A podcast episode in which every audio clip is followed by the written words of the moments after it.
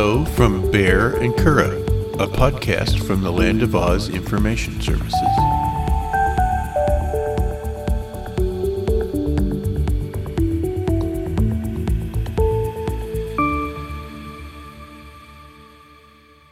This is episode 13 of the Baehr and Curadh podcast. We're going to talk about personality traits. What are some of the podcasts that you listen to that you would recommend? I like a podcast called Enormous. You've listened to that with me, haven't you? Yes, I have. It's uh, one of the podcasts from Pride 48. It's a couple of guys who are, I'd say, probably about my age, who have mm, the same experiences that I've had as a gay man. That podcast speaks to me. They are not husbands. Each one of them has their own husband, but they're good friends. And it's a podcast that I really like to listen to. Yeah, it's the times that I've listened to it uh, with you, I've liked it quite a bit, actually. I also like a podcast called Pod is My Co-Pilot. Yeah, I like that one quite a bit too. Which It's one of my favorites. uh, is a couple of gay guys who really just talk about their lives. Well, you're forgetting about Taffy too. Yes. Yes, so they have a heterosexual woman who is a good friend of theirs and is not afraid to express herself. Not at all. And it's a very good podcast as well. What podcasts do you like to listen to? The ones that I probably would say I listen to the most when I have a chance to are just sports talk, which I, I would really wouldn't say they're podcasts per se in the traditional sense. They're just uh, recordings from their radio shows that they they put out through a podcast. But that's about it. I know. So I mean, and then the ones that we listen to in the car. You like to listen to Joe Rogan, don't you? No, no, I haven't listened to Joe Rogan in probably two years, three years. Well, I thought it was something you liked to listen to while you fell asleep so that you didn't have to worry about whether you missed something or not. No, I stopped doing that a while back. What Okay. is a funny story that your family tells about you that you'd like to share? I don't really have any, to be honest with you. I've, I've been pondering this for quite a bit. I, I, I, I really. Oh, okay. Here's here's just one little story. Apparently, when I was a little kid, I I'm, I'm the firstborn grandchild of the family, and my grandfather and grandmother on my mother's side were very, very strict. However, uh, I guess it was over the holidays one year. We were up in Kongswood, where my grandparents lived in New Jersey, and uh, my mom came down, uh, came downstairs from sleeping the night before, and uh, she walked into the kitchen, and my grandfather was feeding me chocolate cake, and my mom about threw a fit. I think I was like two at the time, and my mom obviously had a problem with that. And my grandfather apparently looked at her and said, The boy wanted chocolate cake. The boy gets what the boy wants. so I think that's probably one of the funnier stories that they have. So apparently I couldn't do no n- no wrong in, in my grandfather's eyes. And apparently he was quite the disciplinarian to my mom and my aunt. Well, there is a story that your sister shared with me. She sent me a text message. Oh, great.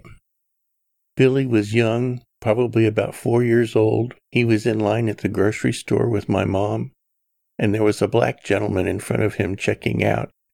He asked my mom loudly, Is he part of the Jackson Five? Not one of my prouder moments. You remember this? No, I don't. That's funny, though.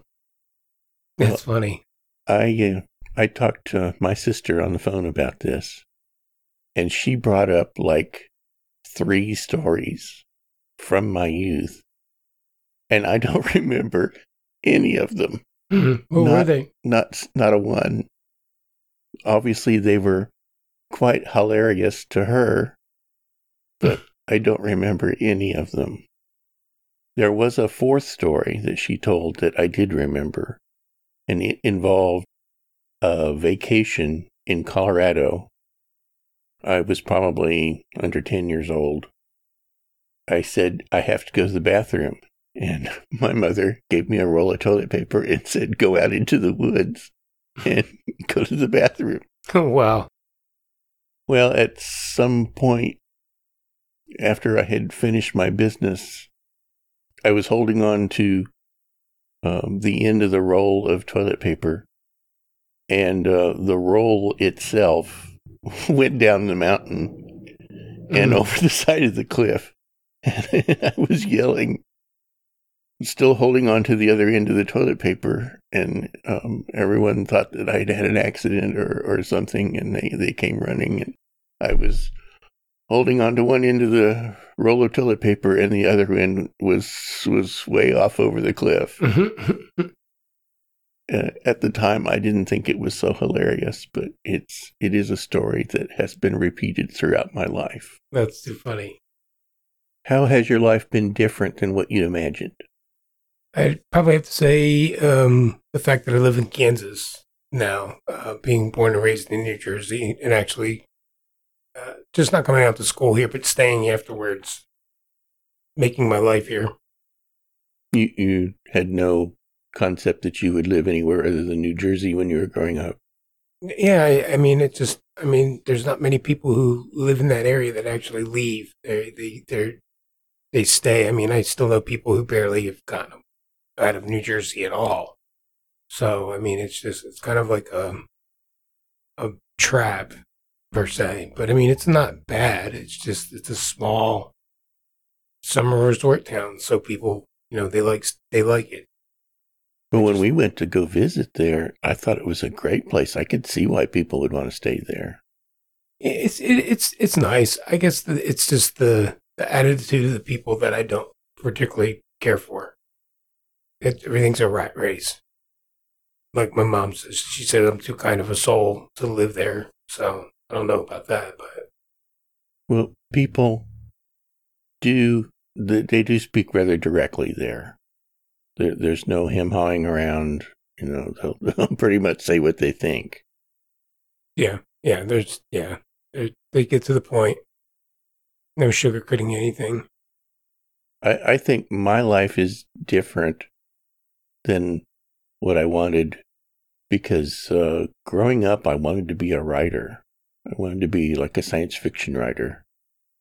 And I learned real early that unless you're Stephen King, it's really difficult to make a good living that way. Mm.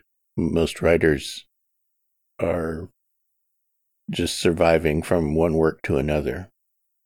But I enjoy programming computers and I'm pretty well self-taught, but it's it's a good career and it, it, it makes enough money to support myself. And I'm unemployed right now, but I hope I have a really good prospect for a job and it's probably what I'll continue to do the rest of my life. Hopefully, yeah. Hopefully, tides will change soon. What um, what are you proudest of in your life? I guess that would be when I got the Lifetime Achievement Award from the local gay community. The same year I got the Bear of the Year award, I think, from American Bear magazine. Both they were both type uh, sort of like lifetime achievement awards. I remember standing in, behind a podium in front of a whole bunch of people giving a little speech. Um, thankfully, the lights were so bright I couldn't see how many people I was talking to. But it did seem at the time I was what my 30s maybe that it seemed like it was too early to be getting a lifetime achievement award but i guess i was appreciative that people thought well enough of me to to do that Yeah, it's something you should be proud of. I guess you're posing the same question to me, or yes I, I sounds lame, but I, I guess winning a national champion, my being a national champion my senior year in, in high school in rowing, I guess would be the proudest. I mean, it, it kind of paved where my life went after that because without that, I wouldn't have got a scholarship to WSU. Wichita State University, and I would never wound up in Kansas. So you know, I guess it's it's it's kind of nice being number one and the best in what you do nationwide too. So yeah, I would say that's probably the proudest, I'm most proud of. So your team was the number one team in the whole nation that Yeah. Wow, that's quite an accomplishment. Yep. You do you have a like a trophy or a medal or something Medal, for that? gold medal. Wow. I know that you have lots and lots of medals, but I didn't know that that was one of them. Yeah. Yep. It was my senior year down in uh, Alexandria on Lake Occoquan Virginia. Can you remember a time in your life when you felt most alone? Yes.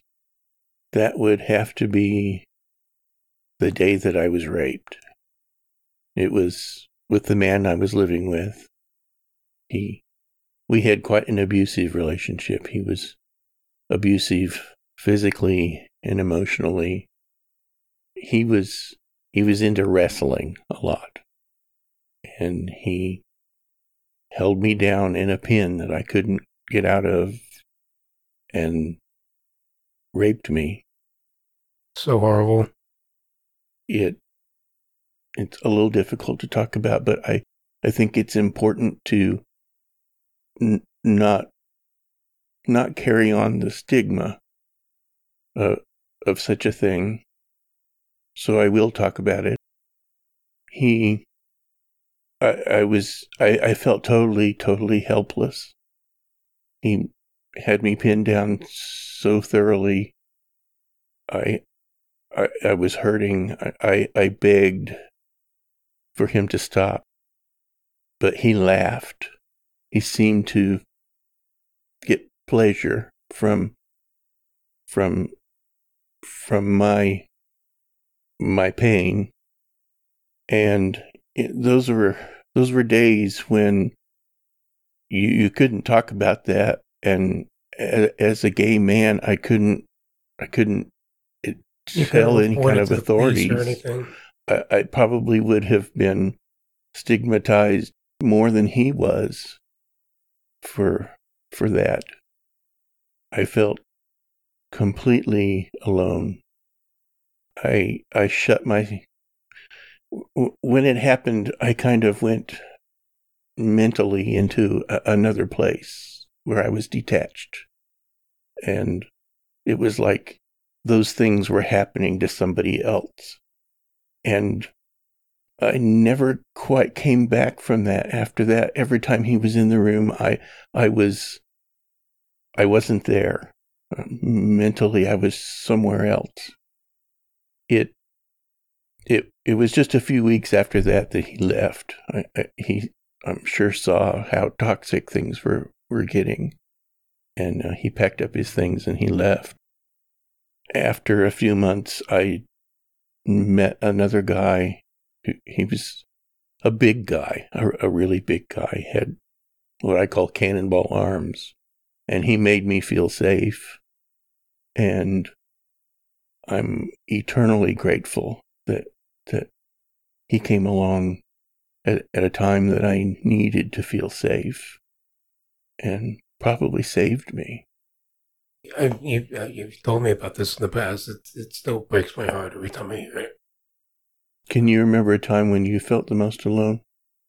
No, no, I, I, I nothing really to compare to that. I, I just, um, well, it's not a contest. I know it's not a contest. I'm sorry, I didn't mean to say it that way. No, I, I've, I've always, anytime something really bad ever, I've always had friends and family around me. Uh, I've been very, very fortunate with that. I've always been surrounded by my loved ones everybody, even when you're around your loved ones, you can be alone. So I guess, you know, that's not fair to say, but uh, nothing just like off the top of my head really comes up. So you've always been surrounded by good friends and you've never, never felt alone. No, no. You are so fortunate. I've been very fortunate. Most people at some time in their life have felt totally alone, even in a room full of people. Yeah. I know. No, I, I, you know, I, I know that I'm very lucky in that regard. What do people misunderstand about you the most? Hmm. That's a very good question. probably that I, I don't maybe that I come across as harsh sometimes, and I don't mean to be. I I, get, I don't. It's, you, you get a lot of good questions this time around. I think that's probably it. I, I would I would imagine. I know that you tell me sometimes at work you because you are a pawnbroker there are times you have to turn people down and say i'm i'm i will not give you money for that Yeah. and that they seem to take it personally that you that you're that you're saying it as an affront to them when really it's just a business decision Yeah. Yeah. I mean, it's it, it, that's the whole idea of pawnbroking is you bring me something worth of value and I give you cash. So if it's not something that I can turn around and sell, then I'm not going to give you any money for it. So yeah, I guess yeah, I guess that would be what I probably get most misunderstood about. Or they, like you said, they take it as a personal attack on them, and it's not. I could care less. I honestly could. I mean, it's just I'm doing my job. I I don't own the place. It's a job. But yeah, that's that's a good point. What do people misunderstand about you most?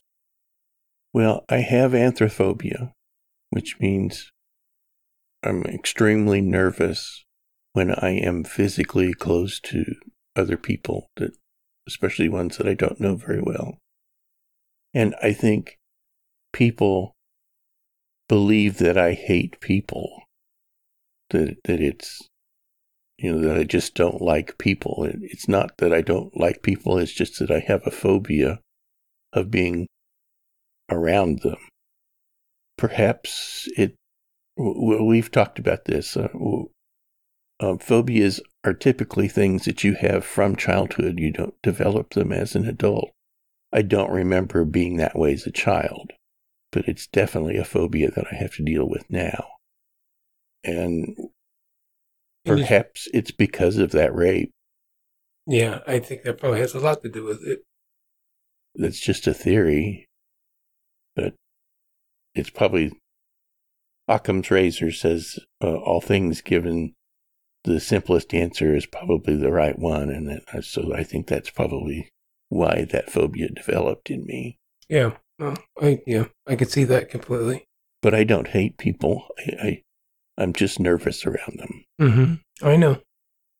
What's one lesson life has taught you that you think everyone should learn at some point? But life's not easy. It's not a. It's not a storybook world that you. Well, I, I guess that everybody does learn that, uh, but you have to grind. Uh, you got to make it happen. Everyone has trials and tribulations. Some are worse than others, but you can't trivialize someone else's.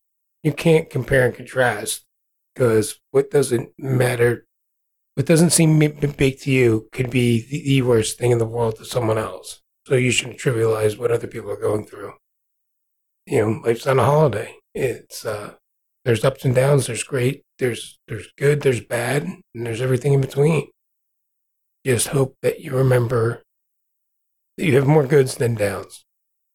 Well, I think that a lesson life taught me is that there's a lot that you have no control over. And you just have to let it go. Perhaps with age comes wisdom. I'm I'm a bit of a controlling person. I like to know what I'm getting into. I, I like to have a plan. I like to have an escape route. Perhaps all of my years in Boy Scouts taught me you know, to plan ahead and always be prepared. But you can't always be prepared. And sometimes life happens and you just have to let it go. Yeah. Yeah, that's where me and you differ quite a bit too. You you want everything planned out, and I'm more of uh, fly by the seat of my pants type of person. Would you agree with that? Yes, definitely. So, yeah, so that's where we are different there too. What keeps you up at night? Everything keeps me up at night. I wish that I could put a key in my head and turn the key and turn my brain off and just let me sleep. That's just the way it is for me, and it, I, I, it'll probably never change. But I, I, everything keeps me up at night. Hmm. What about you? I'd probably say the same thing. I can't turn my brain off. I don't think I'm quite as bad as you are, but I, I just, uh, I just can't turn my brain off. I'll, I'll think about things and just stupid things too, uh, things that are so trivial, you know, um, things that just don't matter, and I'll fret over them. You suppose that's a universal human thing that everyone stays up at night wondering I think about? so. I think it's just part of life. Perhaps it is. Yeah, I think so. If you were to write a book tomorrow, what would you write about? Well, I wanted to be a writer. I wanted to be a science fiction writer. If I was to write a book, it would be a, a science fiction story, and I would say it would probably be a Star Trek story. That's not really very out there because there are thousands of books with Star Trek stories. After the series, the original series ended, people wanted to continue it. Pocketbooks published hundreds and hundreds of books, and there's been probably thousands since then. So I guess that's not such a land, outlandish idea. I just wish I had the uh, time and the talent to do that. If I was to write a book today, it would be a Star Trek book. I have no idea what I would write. I've never even thought about what what kind of book I would ever even. Yeah, I, I don't have the forethought or wherewithal to do anything like that. I, I just don't have any idea what I would do. Well, if not fiction, would you write an autobiography? Yeah, I mean, if any, if anything, it'd probably be that. Talk about my life. Yeah, autobiography. Autobiography. Yeah, I mean, yeah, that's I would. Yeah, I want to be able to do fiction. Well, Yeah. we've got a bit of that now. Um, we're doing this podcast. Yeah, I suppose so. Yeah. If you received a very large sum of money tomorrow, what would you spend it on? Bills. Back debt. You, you don't have a big elaborate fantasy of how you would spend your life if you were rich? No, not really, because I just know it's not going to happen. I, it, it sounds so spe- pessimistic, but I just, it's never going to happen. So I've never put much forethought into it. I guess that's kind of sad, but no clue. I never put any thought into it, really. I mean, everybody, you know, kind of talks about it, I guess, but I've never really thought about it. I mean, probably a car. I, I don't know. Just, I don't know. How about you? What would you do? I would spend that money on a pandemic, like a big pandemic, like finding a cure for AIDS or finding a cure for malaria. And I understand Bill Gates has a lot of money and he's doing those things. Yeah. And I think he said, I mean, he has a lot of funds. I think he said when he he passes away, he's not he's not going to will it all to his children. That most of it's going to be spent on the benefits that he started with he and his ex, oh, I guess now ex-wife. That's uh, uh, maybe it seems like an obvious answer, but that's really, really what I would if I had a ton of money. No, no, and I could see you doing that. I mean, that's that's who you are. I could see you doing that. I suppose I would also build like a a, a nice house, like a big holodome, um, with a big swimming pool in the middle and, and everything, and I would invite people who've been kind to me in my life and my family to come live there with us. Hmm. But I would think I would rather spend the bulk of a, a big sum of money like that trying to cure a pandemic and, and help lots and lots and lots of people. That's awesome. Are there things about me you've always wanted to know but never asked? No, no, I've I've always been pretty forthright and about my questions with you. And I know that if I do have a question, I can always ask you. So I mean, it's not like I've been holding one in the in my back pocket waiting to surprise you or anything like that. How about you? No, there's nothing you're like afraid to ask. No. You you are pretty good about asking questions. Much to your chagrin. Even in times when I don't feel like answering. yeah. How about you? That is there anything I've that you've never told me but I I would want to know about? Yeah. I've never really asked about your times before you came out as gay. Hmm. Yeah, I suppose.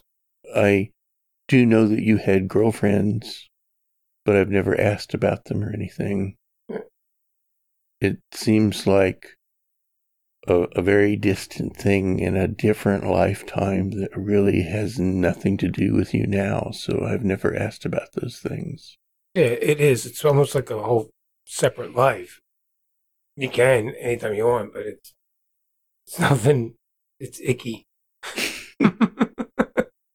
Is there anything that you've never told me, but you want to tell me now?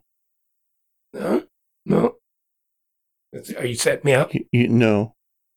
You you don't seem to be the type of person to leave things unsaid. No, no. That's that's that's part of my charm and part of my problem. How about you? Is there anything that you never told me that you want to tell me now? I should have thought about this. I'm I'm glad that you came into my life. I think perhaps if we had met earlier in our lives, it wouldn't have worked out so well. No, I agree with that. Yeah. I, I think we came to a time in our lives when we were able to accept the things that we can change and the things that we can't. And the fact that we're so, so, so very different. I I think we are better prepared as adults to deal with that now than we would have in our twenties and thirties. Yeah, yeah. I I think we we would have gotten along at all. I don't think we met early in our lives. So yeah, it's very fortunate that we did meet when we did meet. What do you think the world will be like in five years? That's a scary question. But you know what? I'm going to look at it the bright side. I think we're going to have all major pandemics pretty much taken care of. So you think that coronavirus will be over in five years? No, I, I think the coronavirus is going to be here just like the flu. But I think th- there's there's not going to be so much infighting. Uh, there's going to be a better way of taking care of it. We'll have more knowledge, hopefully, by then about it. Hopefully, people will be getting along. I'm trying to look at the positive because part every bone in my body is screaming that it's not going to be good. But I'm trying to be positive on this podcast about this. I'm trying to change my attitude and outlook on stuff like this. But I'm hoping that it's got to be better than it is now.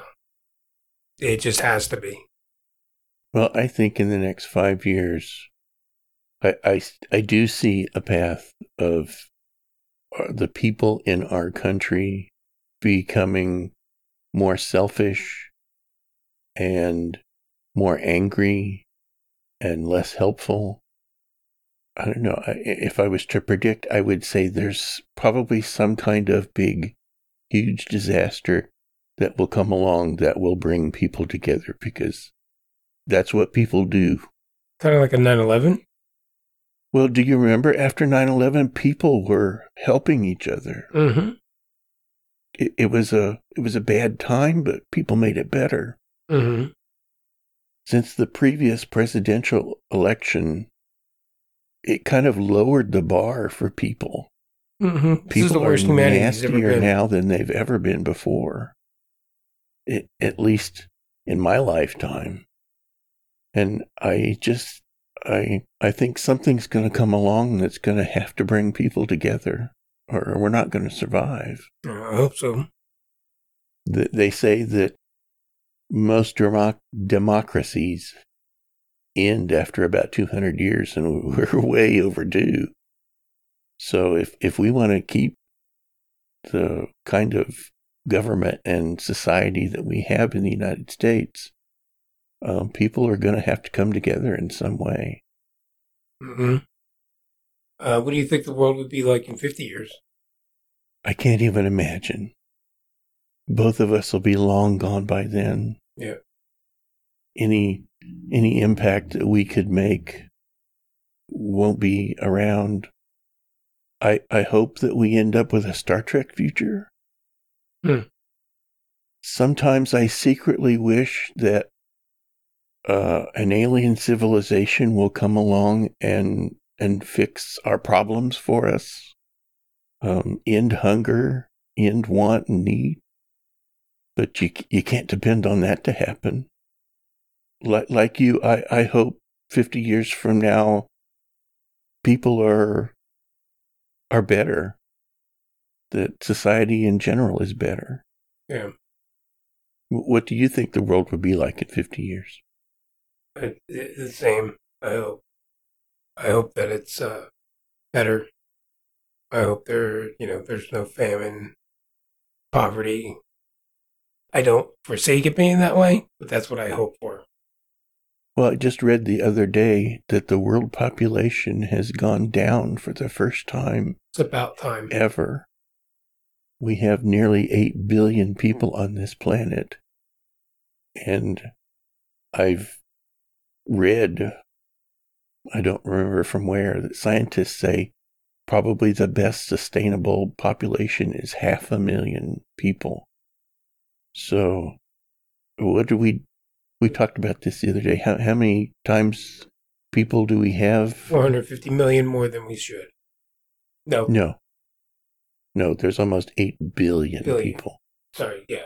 So that would be what, 4,000 times as many people as there should be? No, 450 million more times than there should be on this earth.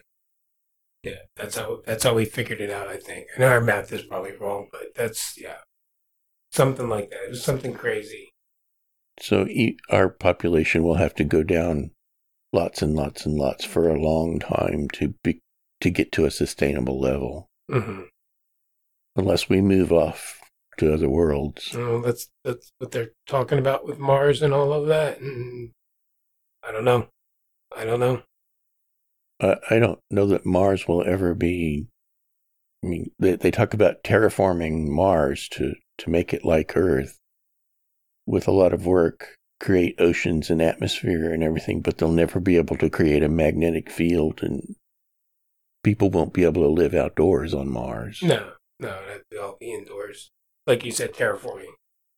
Any chance of getting off world and staying there, I think, would depend on some way of visiting other stars and other planets.